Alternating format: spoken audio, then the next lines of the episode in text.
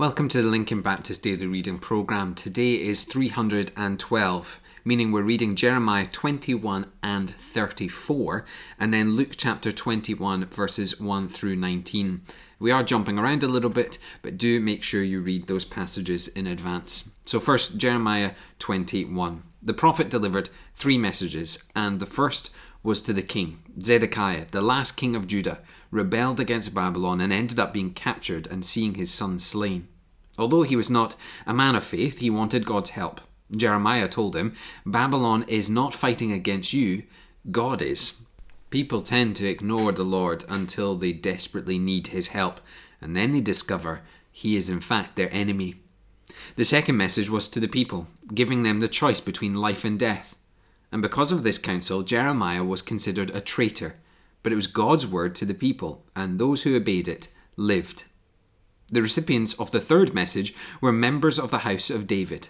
Josiah was Judah's last good king. The four kings who followed him were evil men, whose doom Jeremiah pronounced. Had the kings led the nation in repentance, God would have shown mercy, but they persisted in their sin. When we jump over to Jeremiah 34, we read about the fight against King Zedekiah.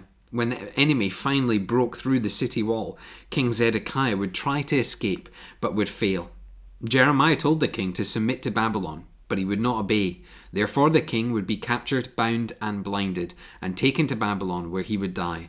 His bondage to sin led to bondage to the enemy. He destroyed himself because he ignored the prophecy. The Jews were not to enslave their brethren, and every seven years their servants, though, were to be set free. The people in Jerusalem obeyed this law during the siege, but when the Babylonian army retreated because of the Egyptian army, the people took their slaves back again. The owners had obeyed when things were difficult, hoping to appease the Lord, but when things got better, they changed their minds. Obedience must come from devotion within us and not depend on the circumstances around us, whether that be a great warning of judgment or whether that be that life is getting a little bit better, a little bit easier.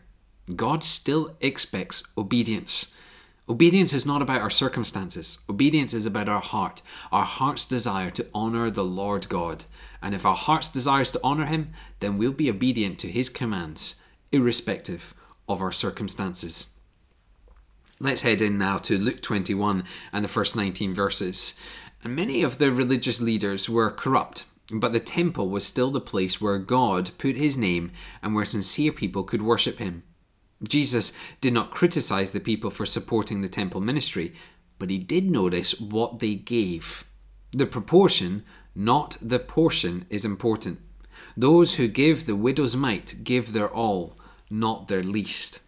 I think this is a really interesting discussion within the church today. We often talk about tithing, when in fact, in New Testament times, and specifically in the times of Christ, we're taught that it's about the proportion of our giving.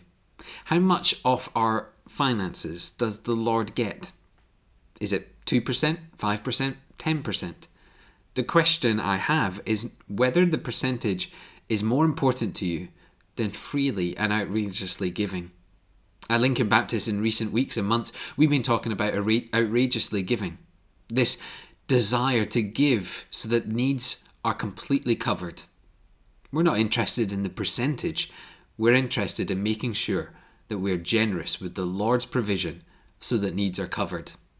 It's a completely different heart motive than simply giving 10%. Let's pray. Father, we do indeed pray that we would be givers, that we would be outrageous in that giving, that we would be generous in that giving. Father, we pray that we would not concentrate on the percentage, but rather the proportion, that we would give as you have given to us. Father, we pray that we would heed your word and be obedient to it today. And we pray this in your glorious name. Amen.